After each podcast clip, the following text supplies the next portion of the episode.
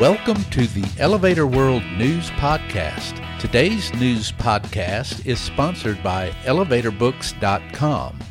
From educational programs and books to unique gift ideas and more, the only website you need is ElevatorBooks.com. This site offers books and materials on maintenance, safety, history, legal issues, technology, and more. Start browsing today at elevatorbooks.com. Welcome to Elevator World's podcast for Wednesday, May 25th, 2022.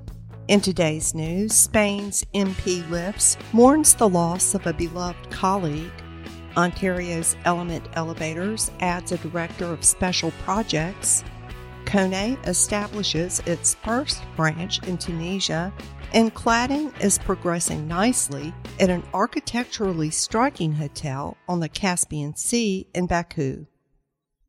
MP Lifts, headquartered in Seville, Spain, mourns the loss of colleague Antonio Garcia de Alvear, who passed away on May 19th. With more than 30 years of dedication to MP, de Alvear is described as one of the pillars of the company and one of the most beloved people, with a huge impact on the lift sector. De Alvear's role at MP included leading business development and institutional relations. He also served as a consultant and managed budgets. He held an engineering degree from the University of Cordoba in Spain.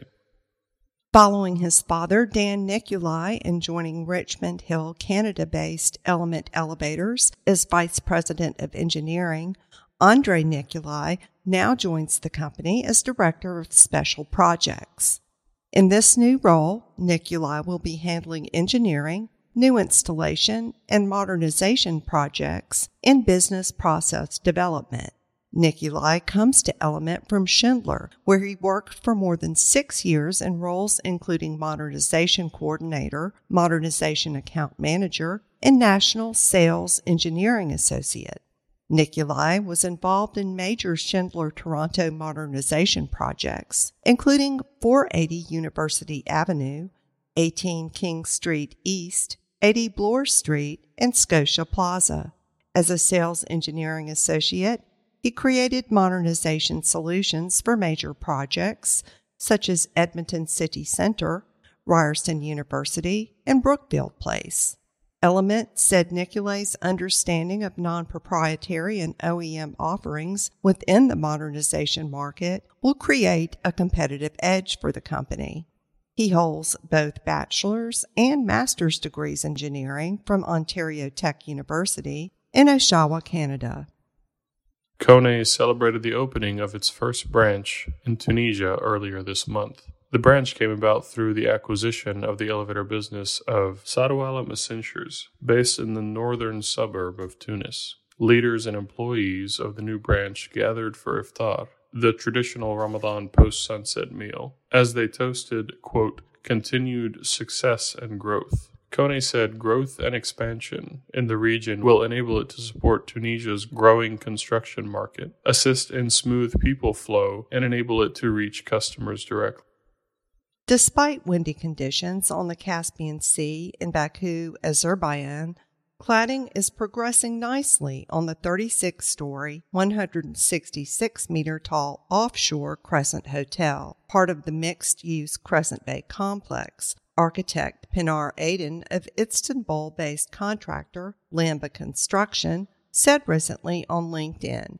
Barker Mohandas Middle East served as vertical transportation consultant for the dark, glassy, arched structure designed by Korean firm Heerim Architects to resemble a crescent moon supported on either side by a multi story column like tower.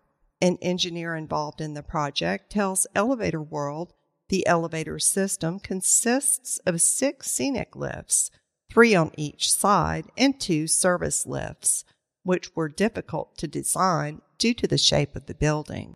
Intended to be an architectural landmark, Crescent Bay also includes an office tower, a residential tower, and a retail and entertainment complex.